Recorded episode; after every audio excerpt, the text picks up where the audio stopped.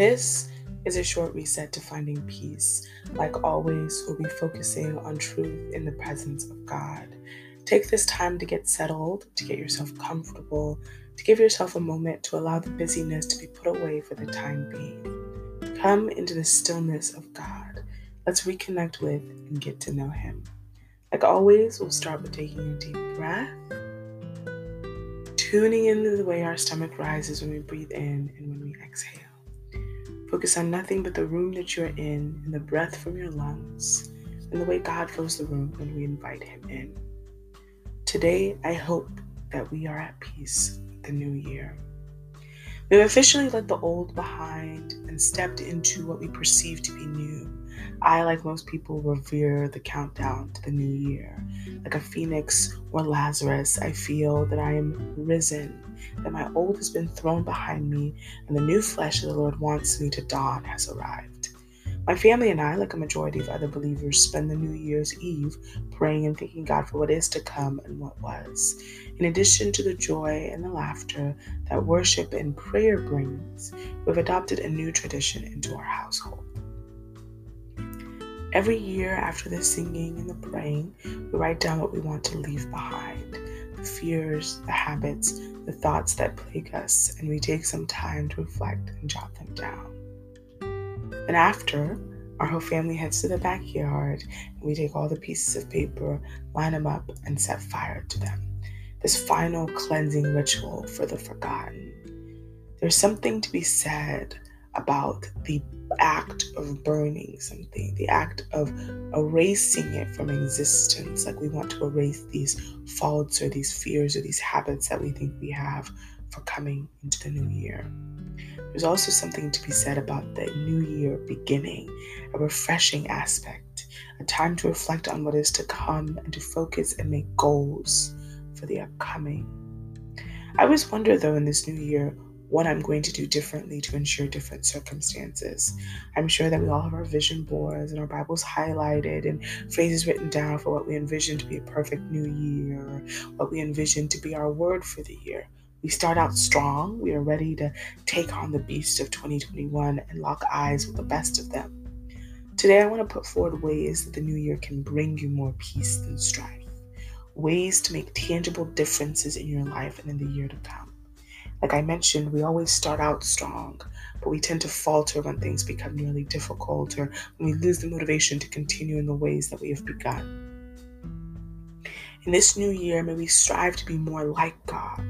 And I'm sure that you're wondering just exactly how to start in that direction. So I open to you three tangible ways that you can strive to make a difference in this new year. The first way is to reflect. In Ephesians, Paul tells us to be closer to the Lord, how to live by the Spirit's power. In chapter five through sixteen and seventeen, we are told to make the most of every opportunity in these evil days. Don't act thoughtlessly, but understand what the Lord wants you to do. The Bible tells us that reflection must not just be a once-in-a-year mentality. Like we don't have a giant reflection at the beginning or at the end of the new year, but it becomes an act, a checkpoint that is consistent in our lives. To reflect means to think deeply or carefully about a situation or decision. The Lord that we emulate is not rash. His decisions have reason, purpose, and so should ours. No longer must we move through the year, move through our lives, making decisions that are impulsive. As we move forward in this new year, let us not do it haphazardly, but certain, with authority. Reflecting does not always have to mean long handwriting journals and hours upon hours of silence. To reflect in the Lord and to reflect in the godly is to be in tune with our Father, to bring all to Him in His secret place, to know His will for your life. When God says through Paul to make the most of every opportunity, to not act thoughtlessly, but understand what the Lord wants us to do, that can only mean th- one thing. To understand what the Lord wants us to do, we have to understand the Lord. And the only way to understand the Lord is to spend time with Him. And so in addition to reflecting, in addition to making reflection a major goal for our twenty twenty-one, we have to spend time with the one that is going to give us the understanding for what He has asked us to do. The second is to pray correctly. I'm sure, like most, you'll scoff at this, that prayer seems second nature to you at this point. As believers, our usual method of communication with the Lord is to pray. But I hope this year you take some time to really think about what it truly means to pray correctly. A lot of the issues that we face in our daily life, in the grand scheme of what we deal with as a nation, is the terrible act of coveting. Um, I tend to peruse through social media here and there, and I've noticed a disturbing trend that arises when people post videos or pictures of what they've accomplished. Instead of being genuinely joyful at the good things that are happening in other people's lives, the comments and replies are usually filled with a variety of things like, God, I've seen what you've done for others. God, I come to you one more time to ask for this thing that this person has. We say it so often that we rarely see the fault in these prayers. In James four, James talks about drawing nearer to God.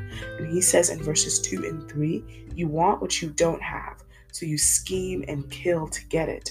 You are jealous of what others have, but you can't get it, so you fight and wage war to take it from them. Yet you don't have what you want because you don't ask God for it. And even when you ask, you don't get it because your motives are all wrong. You want only what will give you pleasure. So in these verses, James is saying two things. He is saying so often when we covet, we do not have because we do not ask for the things that we want. We do not come to the Lord and ask for the desires of our heart. And in addition, we also ask wrongly. We pray incorrectly because we are coveting what our neighbors have. We see them in a new relationship and a new job with new money, with new opportunities. And we say to the Lord, I see what you've done for other people. I want that. But instead, may we come to the Lord and say, I see what you've done for other people. And I'm joyful in their lives. And I'm excited and elated to praise you for what you have done in their lives. These are the things that I need in my life. And I pray correctly that you give those to me, that I'm able to get those from you as I walk with you. The phrase praying correctly might seem like condemnation, but I only come to speak the truth in the words of God. When our prayers stem from a disconnect with God, when they become about what we see in other people, they will not be answered. James ends this chapter on verse seventeen, where he says, remember, it is sin to know what you ought to do and then not do it. As you listen to this, as you get convicted by this, do not leave this platform. Do not leave this podcast and forget about the things that you have heard. It is a sin for us to know what to do and not do it. Beloved believers, this year, set your prayers right. The only way to know what the Lord wants you to pray for is to spend time with Him. There's no secret trick, no secret plot, no three-step plan but this. To spend time with our Lord will get us in tune with His thoughts and His desires for us. And in turn, our hearts will be changed and we will be renewed, ready for new beginnings. Finally, in this new year, may we be still. I know this doesn't sound as holy as the other ones, but Psalm thirty-seven verse seven says, be still in the presence of the Lord and wait patiently for Him to act. Don't worry about evil people who prosper or fret about their wicked schemes. I know, and I am guilty of this, when you see people who you feel are not believers or who you feel are wrong in some way, getting the things that you want, we tend to fret about it. We tend to complain about it and say, well, I'm doing all the things right, and why are they getting the things that I have prayed for? But the Lord is saying to be still in His presence, to wait patiently for Him to act, because He will do what He needs to do at the appointed time, not in our own time. We have lost the act of stillness, the art of trying to tune out the hustle and the bustle of the world. We find ourselves enwrapped in the loudness, the flashy, the addicting, the enticing. So we delve deeper into what we shouldn't and what we do not know, because the act of stillness and quietness is foreign to us. We are bombarded every day by noise and thoughts and other people's beliefs and other people's feelings, that it's hard to separate what we need and what we want in that moment. And so I pray for you in this new year to make a plan to spend more time in silence. And that silence can mean something different for each person.